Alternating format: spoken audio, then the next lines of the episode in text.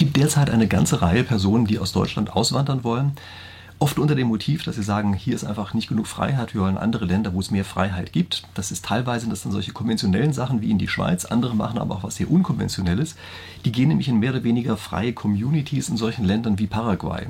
Und das ist etwas, das gibt es zwar eigentlich schon länger, aber jetzt während der Corona-Zeit habe ich den Eindruck gehabt, dass das nochmal zugenommen hat. Aber wir haben praktisch kein wirkliches Wissen darüber. Also wir haben gar keine richtige Vorstellung davon, wie lebt sich es eigentlich in solchen Communities, was passiert da. Naja, und ich habe jetzt glücklicherweise jemanden aufgetrieben, der dort seit ungefähr einem Jahr lebt. Also die muss man sagen, ja, eine Person, die dort längere Zeit lebt. Und ich möchte mich mit dieser Person einfach ein bisschen darüber unterhalten, wie das da so ist. Einfach ganz persönliche und individuelle Eindrücke wiedergeben. Also es erhebt ja keinen Anspruch auf Objektivität oder so etwas, sondern einfach ganz subjektive Eindrücke. Und was mir wichtig ist, nochmal zu erwähnen, sie hat mir im Nachgespräch nochmal gesagt, dass sie dort wirklich sehr gerne lebt. Also egal, was wir jetzt hier an Kritik oder sowas haben, sie sagt, das wäre die richtige Entscheidung gewesen und sie würde es dort einfach sehr genießen, dort zu sein. Okay, das als Vorrede. Äh, vielleicht als kurzer Hinweis für den Fall, dass Sie mich nicht kennen. Ich mache hier eigentlich Spieltheorie-Videos, also echte Theorie-Videos, in denen ich sozusagen die Welt versuche auseinanderzunehmen aus Sicht der Spieltheorie. Das ist eine Form der Entscheidungstheorie. Das ist heute nicht so. Für den Fall, dass Sie sich für Spieltheorie interessieren, dann können Sie jetzt gerne meinen Kanal abonnieren. Im anderen Fall, naja, abonnieren Sie lieber nicht, denn Sie kriegen sonst vielleicht die Sachen zu sehen, die Sie gar nicht unbedingt haben wollen. Okay, jetzt genug der Vorrede. Wir steigen einfach mal ein mit dem Interview. Vielleicht nur kurz, ja, vielleicht nur kurz zur Info an unsere Zuschauer. Also wir haben das Bild ausgeschaltet, weil natürlich dann ist halt weit, das Internet dort ist ein bisschen schwach und sonst haben wir am Ende gar nichts mehr. Und der Ton ist ja das, was wirklich wichtig ist. Vielleicht erstmal so meine erste Frage. Ähm, wie kann ich mir das Leben dort eigentlich überhaupt grundsätzlich vorstellen? Also ich habe immer gehört, ihr lebt da in so einer Art Dorf oder sowas. Ist das so wie dieses Dorf vom Asterix, da wo so eine so eine Burgmauer sozusagen drumherum ist und ihr alle da drin seid? Oder wie kann ich mir das vorstellen? Tatsächlich ein Zaun drumherum, der auch bewacht ist. Ähm, mit Wachen. Und wenn man reinfährt, muss man sagen, wer man ist. Wenn man rausfährt, muss man sagen, wo man hinfährt. Aber das ist nur hier so. Es gibt auch sehr, sehr viele Deutsche generell im ganzen Land, die verstreut überall wohnen. Und dort ist es natürlich nicht so. Die mieten sich dann irgendwo ein Haus oder kaufen sich ein Grundstück und bauen ein es ist nur in dieser Community wird es genannt, hier so. Mhm. Okay. Und äh, dieser Zaun, ist der eher, dass die Leute sozusagen nicht von außen hier reinkommen können? Also ist das Angst davor, dass man überfallen werden könnte? Oder ist das eher, dass die Leute nicht abhauen? Oder ist eine Kombination aus beidem? Ähm, ich würde sagen, es ist so, hier sind, tatsächlich weiß ich gar nicht, warum das hier bewacht wird. Ich glaube, es liegt daran, weil die Leute, die das hier quasi ins Leben gerufen haben, ähm, in gewisser Weise beschützt werden müssen, weil je berühmter man ist, umso mehr ähm, Feinde hat man auch, wenn man so sagen kann. Ähm, aber ansonsten ist es eigentlich ein sehr friedliches Land und es gibt nicht viele Überfälle und man muss keine Angst haben, dass man ausgeraubt wird und so. Aber hier sind halt sehr, sehr viele Familien mit Kindern, die sich freuen, dass sie ihre ganzen kleinen Kinder hier frei rumlaufen lassen können, weil sie wissen, dass sie nicht wegrennen. Halt okay, klar, das ist natürlich immer gut, ja. Wenn die Kinder so in einem, im Gebiet drin sind, ja, dass man sie tatsächlich frei rauslassen kann. Wie ist es eigentlich mit Fahrzeugen? Gibt es da Fahrzeuge drin? Ja, ganz normal. Es gibt alle möglichen Autos, Motorräder, aber das heißt ja dann, dass man die Kinder doch nicht so ganz einfach rauslassen kann, oder? Denn dann ist ja auch ganz normaler Straßenverkehr bei euch in dem Dorf, oder? Oder in der Community, wie du es nennst. Nein, nein, das ist nicht. Ähm, die Autos fahren hier alle in Schrittgeschwindigkeit. Und es gibt hier nicht richtige Straßen, Straßen, sondern nur ähm, mit, die sind mit Stein ausgelegt oder nur aus Lehmstraßen und dort. Achso, also praktisch solche Schotterwege, ja? Oh ja, Schotterwege, das Wort. Okay. Und die Leute, die da drin wohnen, mietet man sich da eigentlich was oder kauft man diese Häuser? Wie ist das? Die meisten, eigentlich fast alle, kaufen sich ein Grundstück und dann fangen sie an, dort ein Haus zu bauen. Dort hat meine Familie das auch gemacht. Und dann ziehen sie irgendwann auf ihr Grundstück. Aber in der Zeit, in der ihr Haus gebaut wird, das dauert ein Jahr, können sie hier zur Miete wohnen. Mhm, und okay. wenn man nicht lange warten will, dann kann man sich vorher auch schon ein Haus kaufen, weil oft ist also ein fertiges von einem, der vorher wieder, gewohnt hat, ja? Genau, ja. Wie man das okay. möchte. Und, Und ist das halt eigentlich billig? Also wahrscheinlich ist ja Paraguay nicht so irrsinnig teuer, oder? Also zumindest aus unserer Sicht. denkt man immer, man, es wurde immer gesagt, Paraguay ist günstig, aber das, also aus meiner Erfahrung nach, stimmt das überhaupt nicht. Es ist, das Essen ist hier teilweise sogar teurer und vieles gibt es hier gar nicht. Und ähm, die Mieten sind jetzt hier in dem Dorf sind die Mieten genauso teuer wie in Deutschland. Da kostet ein Zimmer 400 Euro im Monat. Muss man auch schauen, ob man sich das leisten kann. Ähm, das, und außerhalb kommt es natürlich darauf an, wo man wohnt. Das meiste sind Bruchbuden, die Löcher am Dach haben, einen klitzekleinen Raum ohne Fenster mit einer Plastiktoilette drin und die kosten dann so zwischen 50 und 100 Euro im Monat. Das heißt, da ist es günstiger zu wohnen, aber da ist es auch ähm, nicht schön zu wohnen.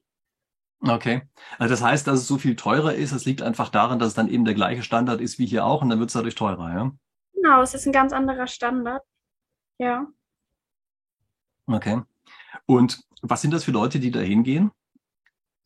Ähm, ganz normale Leute, so wie ähm, wenn man jetzt in Deutschland auf der Straße rumlaufen würde. Die Leute, die man da trifft, trifft man auch hier. Also okay. hauptsächlich, ähm, es sind sehr, sehr viele Familien mit kleinen Kindern und es sind sehr, sehr viele ältere Leute, die schon in Rente sind. Es gibt ganz, ganz wenig junge Leute. Und so ungefähr um das Jahr 2000 rum gab es eine ganz, ganz große Welle von Deutschen, die ausgewandert sind. Die sind aber nicht in dem Dorf hier, die sind überall in Paraguay verteilt. Die sind, die haben auch jedes Alter. Ganz ja gut, wenn du sagst, es sind viele Familien dort, ähm, das klingt ja dann so, als wären sozusagen die Eltern im normalen arbeitsfähigen Alter. Was mhm. arbeiten die denn dort eigentlich? Also sie müssen ja irgendwie ein Einkommen generieren, ne? Ist das alles irgendwie, kann man sich mir so vorstellen, wie so eine digitale Nomade? Kann man das von dort einfach machen? Viele machen es so, dass sie ähm, ihr Haus in Deutschland verkauft haben und davon erstmal leben. Und es gibt einige, die immer mal wieder nach Deutschland zurückfliegen, weil sie dort noch ihre Arbeit haben. Dann gibt es einige, die online arbeiten und es gibt sehr viele, die hier auch neue Arbeit gefunden haben, innerhalb des Dorfes oder außerhalb, die sich selbst was aufbauen, selbstständig werden. Innerhalb des Dorfes, okay. Also was gibt es denn da für Arbeiten, die man machen kann? Also ich stelle mir das so vor, dass da wahrscheinlich Handwerker am Ende die beliebtesten sind, oder? Ja, das stimmt. Ähm, es gibt hier viele Handwerker und es gibt Architekten, Leute, die die Häuser planen. Es gibt Leute, die dein Bad installieren können. Lehrer gibt es, also alle möglichen Berufe. Das kann man gar nicht so, könnte mhm. man gar nicht einzeln aufzählen. Okay, aber es sind jedenfalls eher solche Berufe, ja. Also es gibt nicht so viele, keine Ahnung, was kann man noch so haben? So Manager in einem Konzern oder so. Professoren Nein. ist wahrscheinlich auch nicht so ein irrsinniger Bedarf da. Ja, man könnte sagen, es sind mehr die praktischen Berufe, die man ähm, dringend braucht. Sowas wie Leute, die dein Haus bauen, die deine Kinder unterrichten, die dir mhm. sagen können, wie du dein Auto reparierst. Ärzte gibt es sehr viele. Mhm. Okay. Also was passiert dann aber eigentlich, wenn dieser ganze Hausbaubedarf dann plötzlich vorbei ist? Also ich stelle mir das gerade so vor, im Augenblick scheint hier ein sehr großer Zufluss zu sein von Leuten, die dorthin gehen, so dass die ganze Zeit wie wild neu gebaut wird, oder? Aber danach sieht es ja dann wahrscheinlich ein bisschen schlecht aus. Oder ist dann sozusagen in dem Umland drumherum auch genug, was man, äh, wo man was arbeiten kann? Es wird immer Arbeit geben, so würde ich das sagen. Und es kommen ja auch immer wieder neue Leute und es gibt sehr, sehr, sehr viele Deutsche hier. Das heißt, für die, die handwerkliche Berufe haben und gerne von anderen Deutschen eingestellt werden, weil man weiß, dass sie eine richtige Ausbildung haben und wirklich wissen, was sie tun und nicht so wie die meisten Paraguayer einfach Learning by Doing ein Haus bauen oder ein Auto zusammenschrauben, ähm, wird es ja immer eine Nachfrage geben. Mhm. Aber es sind jetzt, es, ich kenne viele Leute hier, die wirklich die ganze Zeit beschäftigt sind aber viele haben auch einfach sehr, sehr viel mehr Freizeit, weil sie nicht mehr in diesem ähm, alltäglichen Alltag sind, wo sie morgens zur Arbeit müssen und erst abends zurückkommen. Die haben hier viel mehr Zeit, teilweise. Kommt natürlich auch darauf an, welche Arbeit sie tun. Na gut, das liegt natürlich ein bisschen daran, dass wenn die Leute ihre Häuser verkauft haben, dass sie dann dort sozusagen ein bisschen von der Substanz leben, ne? Genau. Sie haben dann quasi den Geldberg, auf dem sie sitzen und den sie benutzen können. Den sie abtragen. ja. Das ja. ist natürlich für die Zeit, in der man den Berg abtragen kann, angenehm. Ja, danach vielleicht nicht mehr ganz so. ja, ist auch schwierig für einige Leute hier, die nicht ganz so viel Geld haben. Wie ich jetzt zum Beispiel, ich habe eigentlich kaum Geld. Ich verdiene mein Geld hier, indem ich hier arbeite. Ähm, und für mich ist es hier sehr teuer. Ich könnte gar nicht hier wohnen, wenn ich nicht die Unterstützung von meiner Mutter hätte, indem sie mhm. mir die Miete zahlt. Deshalb, das ist auch der Grund, warum die Altersspanne, also warum die meisten Menschen hier älter sind, weil sie schon ihr ganzes Leben lang Geld sammeln konnten und sich das hier leisten können. Aber das mhm. ist, wie gesagt, wirklich nur in dem Dorf hier so außerhalb. Wenn man irgendwo anders in Paraguay wohnt, dann ähm, muss man natürlich auch schauen, wie man sein, mit seinem Geld wirtschaftet. Aber ansonsten ähm, ist es generell schon etwas billiger. Und was ist das Hauptmotiv dafür, dass die Leute in das Dorf gehen?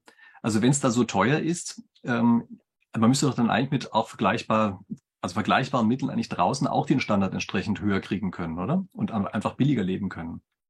Ähm, der Grund, warum viele herkommen, ist wegen der Gemeinschaft, weil sie ähm, gerne mit anderen Menschen zusammenwohnen wollen, weil sie sich freuen, wenn ihre Kinder ganz, ganz viele Freunde haben und schön behütet aufwachsen können. Oder wenn sie, dass sie sich freuen, dass sie unter Gleichgesinnten sind, Leute, die auch ausgewandert sind. Mhm. Okay. Und wenn man sich mal so die Hauptmotive anguckt, also wieso sind die, die meisten überhaupt aus Deutschland dann rausgegangen? Also die große Menge, die gekommen ist, bevor, lange bevor es Corona gab, die sind, bei denen weiß ich es tatsächlich gar nicht die Leute, die gekommen sind, während es Corona gab, wollten einfach freier leben und Freiheit für sich und ihre Familien und auch eine schöne Zukunft. Und ähm, dann gibt es noch natürlich diejenigen, die einfach aus dem System aussteigen wollten und generell ein ganz anderes Leben führen wollten, die aus dem Hamsterrad rauskommen möchten. Okay. Also die machen sozusagen eine lange Sabbatical, ja? Und ähm, das mit dem Freileben, also stimmt das denn? Ist das Leben denn dort freier? Ja, sehr viel. Das habe ich auch sehr, sehr oft gehört. Es ist wirklich viel freier. Wie äußert sich das? Ist das eher so ein subjektives Gefühl oder äußert sich das an irgendwelchen Dingen, die man auch sozusagen hart an Sachen festmachen kann? Zum einen ist es ein subjektives Gefühl und zum anderen kann man wirklich tun und lassen, was man möchte. Ähm, natürlich auch nur in einem gewissen Rahmen es gibt viel weniger Regeln und Vorschriften, auch was man mit seinen Kindern zu tun hat. Bei allem. Man muss hier keine Krankenversicherung haben. Man kann wohnen, wo man möchte. Man muss, wenn man jetzt ein Haus bauen will, dann ist es in Deutschland zum Beispiel so, dass alles erst genehmigt werden muss. Und es ist hier zum Beispiel gar nicht so. Du kannst dir ein Haus so bauen, so groß wie du möchtest. Das Geld muss halt einfach reichen. Wahrscheinlich kommt das Freiheitsgefühl auch daher, dass man hier viel weniger zu tun hat und dann ähm, viel mehr seinen Alltag oder sein Leben genießen kann mhm. und sich frei fühlt, weil man Zeit hat. Mhm. Okay. Na gut, klar. Wenn man als Privatier leben kann, ist natürlich immer ganz angenehm. Ne? Mhm. ähm, ja. Also meine Assoziation mit diesem gallischen Dorf am Asterix scheint gar nicht so ganz falsch zu sein. Ja? Bei denen habe ich aber auch den Eindruck, dass die nicht so irrsinnig viel arbeiten, ja? sehr viel so in der Gemeinschaft sind und so. So wird es ja, glaube ich, mal dargestellt. Also vielleicht ist die Assoziation wirklich gar nicht so ganz falsch. Ja? Aber kommen wir doch nochmal auf so ein paar andere Sachen zurück, was ich bei Asterix auch nie so richtig gesehen habe, nämlich die Schulen. Also du hast ja gesagt, die Leute arbeiten bei euch auch als Lehrer und sowas. Gibt es denn mhm. sozusagen richtige institutionalisierte Schulen oder ist das eigentlich mehr improvisiert? Hier gibt es eine Dorfschule, so kann man es nennen, ähm, die auch darauf anstrebt, dass die Kinder am Ende quasi das Abitur machen können. Und das ist noch im Aufbau. Und außerhalb gibt es paraguayische Schulen, auf die man gehen kann, wo die Kinder dann auch Spanisch lernen und den paraguayischen Abschluss machen können. Und wo gehen die meisten Kinder hin oder sind die einfach noch nicht in dem Alter? Sind die alle viel kleiner? Die meisten Kinder sind tatsächlich viel, viel kleiner. Es gibt einige, die ähm, hier in eine nahegelegene paraguayische Schule gehen und es gibt einige, die hier in die Dorfschule gehen. Mhm. Und das mit dem Abitur, ist das schon sozusagen so eingerichtet? Also Kann man das im Augenblick auch schon machen oder ist das eine Sache, die geplant ist? Denn ich stelle mir das jetzt vor, dass es ein bisschen schwierig ist, weil da wahrscheinlich dann auch deutsche Bürokratie wieder mit dranhängt, ne? Genau, die Sache ist sehr schwierig, die wird noch geplant und zurzeit gibt es sowieso noch keine Kinder, die im Abituralter sind. Das wird noch viele Jahre dauern. Und bis dahin mhm. wird versucht, eine Lösung zu finden. Mhm. Oder generell einen Abschluss zu machen, dass man, falls die Kinder zurück nach Deutschland gehen wollen oder irgendwo anders sind, dass sie auch in anderen Ländern außerhalb Paraguays studieren können. Mhm. Ja klar, das wäre wichtig, ne? Ich meine, es ist natürlich ganz gut, wenn die Kinder dann beide Sprachen können, ne? aber wäre ein bisschen schlecht, wenn sie dann keinen Abschluss hätten, der irgendwo anerkannt wird und dann können sie nirgendwo weitermachen. Ne? Ja, das ist das Ding. Viele, bei vielen Menschen hier ist es tatsächlich so, dass ihnen Abschlüsse gar nicht wichtig sind, weil sie denken, dass es, weil es ihrer Meinung nach zu einem System gehört, in dem sie gar nicht mehr leben möchten. Deshalb gibt es mhm. einige, die da gar nicht so den Druck dahinter sehen. Aber das ist, wie gesagt, auch von Familie zu Familie unterschiedlich. Hoffen wir, dass die Kinder das dann nicht in ein paar Jahren anders sehen. Ne? ja. Okay. Und wir hatten vorhin mal so am Rande dieses Thema äh, Krankenversicherung und Krankenhäuser und all solche Sachen. Also du hast gesagt, es sind relativ viele Ärzte da. Das spricht ja anscheinend schon mal dafür, dass es dort irgendwie eine medizinische Versorgung gibt. Aber ja. wie gut ist denn das eigentlich? Also ich stelle mir so vor, wenn man was Schlimmeres hat, ähm, wie klappt denn das dann? Wenn man was Schlimmeres hat, dann muss man erstmal eine sehr, sehr lange Strecke über eine Lehmstraße fahren, die meistens sehr, sehr schlecht ist. Und ähm, bis man ins nächste Krankenhaus kommt. Die Stadt hier Wie lange wäre die Strecke? Das kommt drauf an. Die Stadt, die in der Nähe ist, ist eine halbe Stunde, 20 Minuten bis eine halbe Stunde entfernt. Manchmal auch eine Stunde. Es kommt, wie gesagt, darauf an, wie die Straße ist. Und da gibt es nur ein kleines Krankenhaus und das beste Krankenhaus ist in der Hauptstadt, die ist vier Stunden entfernt. Oh weh. Okay. Ja. Aber es gibt schon gute Krankenhäuser. Aha. Und wenn man etwas hat, dann bezahlt man das selbst. Das ist hier alles viel, viel billiger tatsächlich. Auch wenn man zum Zahnarzt geht, dann kann man das eigentlich, können, kann man das mit seinem Taschengeld bezahlen. Mhm. Wie, also das ist dann vergleichsweise billig, ja? denn du hast ja vorhin gesagt, Lebensmittel und so sind dann doch relativ teuer. Ja, es kommt natürlich darauf an, was man isst. Wenn man nur ähm, Weizenbrötchen und Fleisch isst, dann kann man hier auch günstig leben. Aber wenn man ein bisschen mehr auf seine Ernährung achtet, dann ist es wirklich mhm. erstens teuer und zweitens gibt es vieles auch gar nicht. Oder es ist mhm. sehr, sehr schwer zu finden. Man kann hier nicht einfach in den Supermarkt gehen und erwarten, dass man alles hat danach. Ah, okay. Hatten wir gerade eine Unterbrechung, ja? Ja, das passiert oft. Ja, ja. Das ist natürlich für die digitalen Nomaden nicht so schön, oder haben die eine bessere Leitung? Das WLAN hier ist nicht gut, aber das, ähm, das Internet mit dem Kabel, das ist sehr, sehr gut. Ach so, ah, okay. Das heißt, per Kabel kommt man also schnell rein, ja? Naja. Ja, das Kabel-Internet ist hier sehr, sehr gut. Und generell ist das Internet gut. Nur das WLAN ist halt manchmal überlastet, wenn zu viele drin sind. Ah, okay. Ach so, das heißt, das Internet im Allgemeinen ist gut, ja? Ja, ja. Denn das, das ist ja fast so ein Problem, was wir in Deutschland immer haben, ja? Also, mhm. selbst ich hier schaff's ja nicht so richtig, an richtig schnelles Internet dran zu kommen, ja? Mhm. Wir haben ja eigentlich sehr schnelles Internet. Auch wenn man sich ähm, Nummer von mir holt, kann man immer überall telefonieren und mhm. hat viel Empfang, guten Empfang. Es kommt natürlich wie bei allem immer darauf an, wo man ist. Naja, ist klar. Ähm, was haben wir vorhin, ach genau, als wir unterbrochen wurden, haben wir darüber gesprochen, ob bei euch sozusagen Bauern arbeiten, ja, ob die selber im großen Stil Landwirtschaft machen. Da waren, glaube ich, ein paar Sekunden weg. Vielleicht kannst du das mal gerade sagen. Im großen Stil wird die, die ich kenne, machen es nicht im großen Stil, sondern eher im kleinen Stil für sich selbst. Und hier in der Gemeinschaft wird auch angebaut. Das kann man dann in einem kleinen Geschäft kaufen. Das selbst angebaute Obst und Gemüse. Mhm. Okay. Aber das sind dann wahrscheinlich Leute, die sowas richtig können, oder? Denn ich weiß, dass es wahnsinnig schwierig ist, dass man am Ende überhaupt irgendwas ernten kann, selbst wenn es nur im eigenen Garten ist, ja? Ja, ja, das sind Leute, die es richtig können. Und die, die es für sich selbst machen, die lernen das dann. Oder mhm. haben es in Deutschland schon gemacht. Also mhm. ja viele, die auch im Garten Salat gezogen haben oder was weiß ich was. naja, ich weiß, das ist ein langer Prozess, ja, bis man da eine ernsthafte Ernte hinkriegt und nicht alles von Schnecken aufgefressen ist oder auf eine andere Weise mhm. eingegangen. Ja. Spricht doch aus leidvoller Erfahrung. Hier wächst aber tatsächlich auch sehr viel. Zum Beispiel gibt es hier ähm, sehr, sehr viele Mangobäume, es gibt Papayas, es gibt all diese schönen Früchte, die man in Deutschland nicht so gut essen kann. Die kann man hier vom Straßenrand aufsammeln. Orangen, mhm. Die gibt es im Überfluss.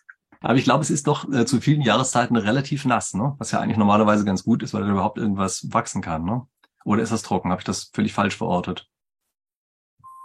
Das ist beides. Manchmal ist es trocken, manchmal ist es nass. Es regnet, mhm. dann ist es wieder trocken, dann regnet es wieder. Okay. Also jedenfalls scheint es so zu sein, dass man es ganz gut aushalten kann, ja. Ja, ähm, ja. Und man hat auch in jedem Gebäude hier Klimaanlagen. Mhm. Weil ansonsten würde man es nicht aushalten. Wie ist es den Strom bezieht ihr aber von außerhalb, oder? Oder habt ihr da auch eine völlig autarke Stromversorgung am Ende? Meines Erachtens nach ist es das Ziel, dass das irgendwann autark ist, aber zurzeit wird es noch von außerhalb geholt, wenn ich mich nicht mhm. irre. Ja gut, klar, wenn man schon so eine, so eine Community hat, dann will man natürlich auch versuchen, früher oder später autark bei sowas zu werden. Ne? Ja. Ähm, was mich auch nochmal interessieren würde, mit den sozusagen Strukturen, also du hast vorhin mal erwähnt, dass da auch nicht diese, sagen wir mal, sehr bürokratischen Strukturen sind, die wir haben. Die haben ja natürlich nicht nur Nachteile. Ja? Es ist ja auch so ein bisschen so, wir haben dann sagen wir mal, recht und schlecht funktionierendes Rechtssystem, ja, manchmal sogar auch besser funktionierend. Das sind ja auch Sachen, auf die man sich verlassen kann, ja, oder weiß ich, eine Polizei und all solche Dinge. Gibt es da was Äquivalentes in diesem Dorf oder ist das so, dass sich das sozusagen komplett von unten nach oben selbst organisiert?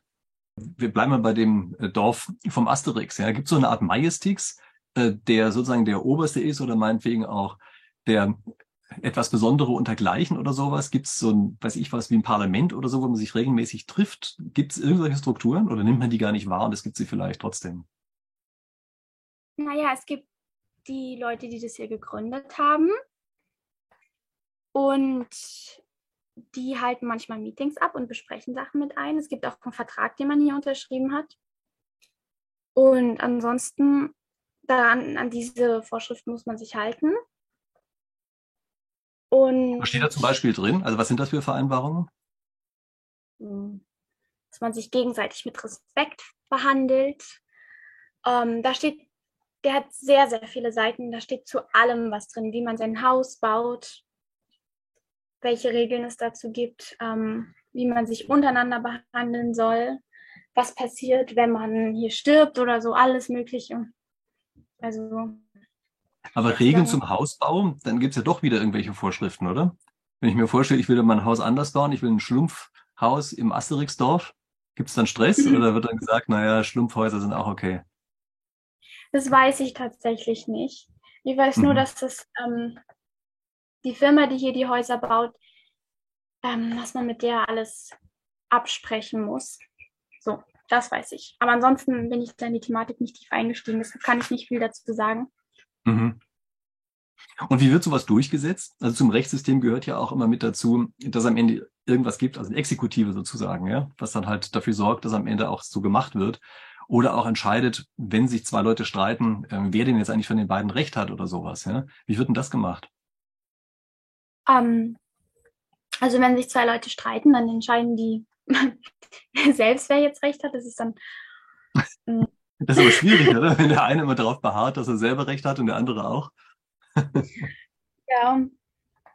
Also bei Kleinigkeiten wird da nichts gemacht. Wenn es große Dinge sind, wie zum Beispiel, dass einer sich sehr schlecht verhalten hat, zum Beispiel aggressiv jemand anderen gegenüber, dann wird ein Siedlermeeting veranstaltet und dann wird besprochen, was passiert und dann wird er aus der Gemeinschaft ausgeschlossen, wenn er quasi sich okay. Also das heißt, es gibt so eine Art Verbannung, ja? Genau, das gibt es. Dann kann man sein Haus wieder verkaufen und sein Grundstück und dann darf man gehen. Muss man gehen, offenbar. ja, dann muss man gehen. Aber das ist. Wie, das ist dann wie so eine Klassenkonferenz oder wie in der Schule. Dann so kann, man kann jeder stimmberechtigte Bürger sozusagen oder jeder Einwohner dieses Dorfes, der kommt da dann mit hin und die können dann darüber insgesamt entscheiden, wie das aussieht sie werden mehr darüber informiert, wie es ausgehen wird. Aha, okay. Ja. Also der Majestix entscheidet doch eher selber. Ja, natürlich, die haben das ja hier gegründet. Das ist ja quasi deren Projekt, zu, bei dem man entweder mitleben kann, wenn einem das so passt, oder halt mhm. halt auch nicht. Mhm. Manche finden sie sehr gut, an, zu anderen passt eher was anderes. Das ist ganz individuell. Mhm. Okay. Und ähm, ich habe irgendwie gehört, in Paraguay gibt es auch eine Volkszählung, die die Ja. wohl auch relativ rabiat durchsetzen. Wie ist denn das damit eigentlich? Die Volkszählung hatten wir neulich. Da Mhm. sind einfach Leute gekommen, die wollten ganz viele Fragen wissen. Aber wenn man ihnen gesagt hat, ich beantworte nichts davon, dann sind sie auch wieder gegangen. Echt? Ach, die sind einfach abmarschiert, ja? Ja, die sind einfach abmarschiert. Die wollten, dass Mhm. man ganz, ganz viele persönliche Informationen rausgibt, aber das musste man nicht machen, das war freiwillig. Aha. Also war das freiwillig oder heißt das, es werden dort Sachen einfach nicht durchgesetzt? Ähm, es, man konnte sich selbst entscheiden, ob man die persönlichen Daten preisgeben möchte oder nicht. Weil Mhm. man kann ja gezwungen werden, zum Beispiel seine Passnummer zu, rauszugeben oder seinen vollen Namen, weil es geht ja mehr Also das haben sie darum, durchgesetzt, ja? Nein, das haben sie nicht durchgesetzt. Das konnte, da konnte man einfach Nein sagen. Es ging nämlich vielmehr darum, zu zählen. Mhm. Und das heißt, diese anderen Fragen, die haben die sozusagen als so ein kleines Goodie obendrein gestellt. Ja, es gab Aber sie Leute, wollten die einfach nur die, die Köpfe zählen. Sie wollten wissen, wie viele da sind. genau wollten wissen, wie Mhm. viele da sind. Ja. Mhm. Okay. Und diese Corona-Regeln, also ich habe das irgendwann mal so am Rande mitgekriegt, äh, dass die in Paraguay teilweise ja auch solche Sachen hatten, die ziemlich ähnlich waren wie bei uns. Also ich habe das immer nur am Rande mal irgendwo gelesen. Aber das heißt dann, die haben sich sozusagen so wenig drum gekümmert, dass das auch wieder nicht gestört hat, ja? Ähm, es war so, in der Hauptstadt wurden die sehr streng durchgesetzt. Da musste man auch manchmal seine Temperatur messen lassen, bevor man in den Laden gegangen ist Mhm. und so. Aber ansonsten, dadurch, dass Paraguay nicht wirklich große Städte hat, sondern mehr vereinzelte, vereinzelte Flecke, vereinzelte Flecke, wo ein paar Häuser stehen, wo vielleicht 2000 Menschen wohnen. Es ist ein sehr, sehr großes Land und alles ist sehr, sehr weitläufig und weit verteilt. Da konnte man nichts durchsetzen und da war das eh so weit weg auseinander und die Leute, die sind, die leben hier ein ganz anderes Leben. Das ist ähm, Mhm. Okay. ein ganz anderes Land. Also das heißt, auf dem Land, naja, okay, gut, da ist es vielleicht auch sowieso nicht so wichtig gewesen, ja, dann haben sie es dort auch nicht richtig durchgesetzt, ne? Mhm. Ja, aber es gibt auch hier, die meisten hier sind auch geimpft gegen Corona, Mhm. von den Okay. Mhm. Paraguayern. Von den Deutschen, die hier sind, nicht alle. Natürlich einige, aber Mhm. viele auch. Mhm. Haben die sich in Deutschland noch impfen lassen oder dort? Viele ja schon vor 20 Jahren hierher Mhm. gekommen sind. Okay, na gut, wer vor 20 Jahren hergekommen ist, muss ja dort haben impf- Ja. impfen lassen, ne? Geht ja nicht anders. Mhm. Ja, die, die Okay. jetzt neu hier sind, die sind ähm, nicht geimpft. Die sind ja unter anderem auch gekommen, weil sie sich nicht impfen lassen wollten und einfach freier leben wollten. Mhm. Okay. Nur durch, ohne eingeschränkt zu werden, durch ihre Mhm. Entscheidung. Jetzt ähm, kann ich mich erinnern, kurz bevor wir hier angefangen haben, hast du mir gesagt, es gab sowas wie Heimweh. Das Mhm. hattest du wohl mal eine Zeit lang, aber jetzt nicht mehr, oder? Nein, jetzt nicht mehr. Jetzt finde ich es hier sehr, sehr schön. Aber du willst trotzdem zurück nach Deutschland, oder? Ja, ich möchte zurück nach Europa bald. Ich weiß noch nicht wann. Ähm, das wird sich zeigen, aber inzwischen ähm, bin ich lang genug hier, dass ich mich an die ganzen anderen Umstände gewöhnt habe und die Vorteile inzwischen auch sehen kann und es genieße, woanders zu leben. Es ist nämlich eine sehr interessante Erfahrung und man lernt sehr, sehr viel, weil das Leben hier ganz anders ist. Ich höre auch oft, das nehme ich selbst auch so wahr, dass es hier in gewisser Weise härter ist und ein bisschen primitiver, wenn man das so ausdrücken kann, weil es wie gesagt vieles nicht gibt. Man kann nicht einfach in den Supermarkt gehen oder man kann nicht einfach shoppen gehen. Es ist, ähm, man muss auf vielen Konsum verzichten. Man kann sich nicht einfach ein Päckchen bestellen. Es ist in drei Tagen da. Man kann eine Beiladung aus Deutschland machen, die kommt dann in drei Monaten an, wenn man Glück hat. Und ansonsten freut man sich, wenn man irgendwo einen Markt findet, wo man sein Gemüse kaufen kann. Jemand, der das Brot backt für einen. Ja, man lebt ein sehr einfaches Leben. So kann man Mhm. sagen. Man kann, ja, es ist sehr interessant, weil es, es gibt nicht so wirklich richtige, schöne Gebäude, Häuser mit Fassaden, Architektur. Das gibt es ja alles nicht. Es gibt einfach, zumindest in der Region, in der ich wohne, die Städte, die Städtchen, die hier drumherum sind, das sind irgendwelche Ziegelsteine, die aufeinander gestapelt wurden. Dann ist dann ein provisorisches Dach drin und ein Vorhang als Fenster. So wohnen die Leute hier. Die sind halt sehr, sehr arm. Es ist, wie gesagt, noch ein Entwicklungsland. Und natürlich gibt es auch reichere Leute, die in richtigen Häusern wohnen. Aber es ist sehr interessa interessant zu erleben, wie es ist, ähm, mhm. wenn man nicht. Ja, ja klar, ich meine, das ist natürlich immer eine Frage des Alters, ne? Also Jetzt, wenn man jung genug ist, ja, dann ist sowas auf jeden Fall natürlich eine spannende Sache. Ja. Ähm, wenn man alt genug ist, nichts mehr arbeiten muss, dann kann man das wahrscheinlich auch genießen. Ich stelle mir das so ein bisschen schwierig vor für die mittleren Altersschichten. Ja. Äh, übrigens, da du eben von Paketen und sowas gesprochen hast, also Amazon liefert da auch nicht hin. Ja. Habe ich das richtig verstanden? Ja, nicht, dass ich wüsste. Vielleicht in die Hauptstadt, keine Ahnung, aber das ist, mhm. das weiß ich nicht. Mhm. Ich glaube eher nicht. Ich meine, dann reicht das Geld natürlich ein bisschen länger, wenn man es eh nicht ausgeben kann, jeden Tag nur Brot kaufen kann. ja. Ähm, man hat die sehr, sehr viel Zeit mit sich, äh, die man mit mhm. sich selbst verbringen kann. Das hat viele Vorteile tatsächlich und man beschränkt sich auf das Nötigste, so kann man sagen. Und es ist mhm. sehr schön. In gewisser Weise lebt man in das Käse in bestimmten Dingen. Mhm. Und das mhm. tut mal sehr gut. Okay. Wie ist das eigentlich? Ähm, hast du eigentlich inzwischen richtig Spanisch gelernt? Ich glaube, das wollte ich vorhin schon mal fragen, habe es dann aber vergessen. Ähm, ich habe vor kurzem angefangen, Spanisch zu lernen, weil, wie gesagt, hier in der deutschen Siedlung redet man nur Deutsch. Aber jetzt vor ein paar Monaten habe ich angefangen, immer öfter woanders hinzugehen und deshalb kann ich mich inzwischen auf Spanisch unterhalten, Gott sei Dank. Natürlich habe ich immer noch die Probleme, dass mir oft Vokabeln nicht einfallen oder mir ein Wort plötzlich entfällt und dann stehe ich da, aber das wird auch noch besser werden. Also fließend kann ich es noch nicht sprechen. Mhm. Aber das möchte ich noch lernen, bevor ich zurückgehe. Ja, klar. Und wenn schon, dann sollte man auch das können, ne? Ja.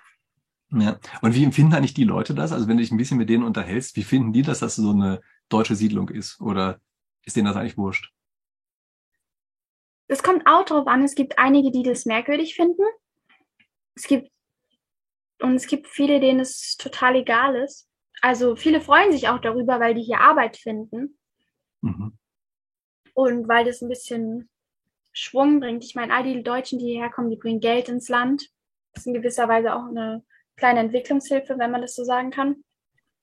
Und es gibt sehr, sehr viele, richtig viele hier, die ähm, soziale Projekte starten und ehrenamtlich arbeiten und versuchen, ähm, dort Unterstützung zu geben, wo es halt benötigt wird, zum Beispiel ähm, in Tierhandlungen, weil es hier sehr, sehr viele Straßentiere gibt, mhm. um die sich, um die man sich, um die sich keiner kümmert, die werden eher umgebracht. Und jetzt gibt es hier einige, die sich daran kümmern, dass es denen gut geht.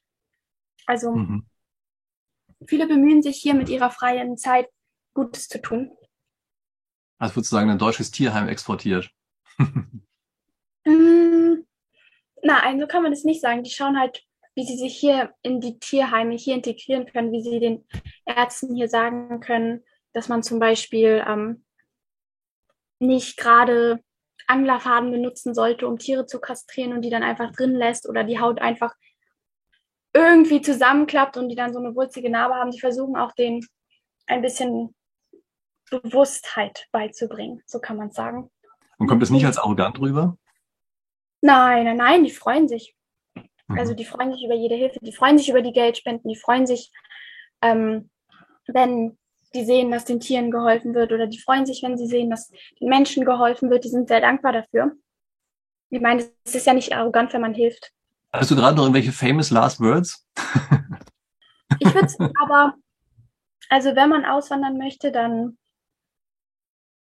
kann ich es auf jeden Fall empfehlen.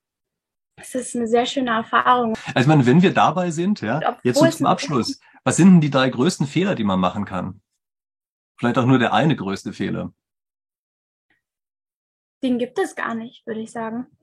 Okay. Oder ich glaube, der größte Fehler, den man, wenn man es als Fehler bezeichnen kann, den man machen kann, ist, wenn man ähm, abgeschottet lebt und nicht versucht, sich hier in das Land zu integrieren, weil man dann sehr viel verpassen würde.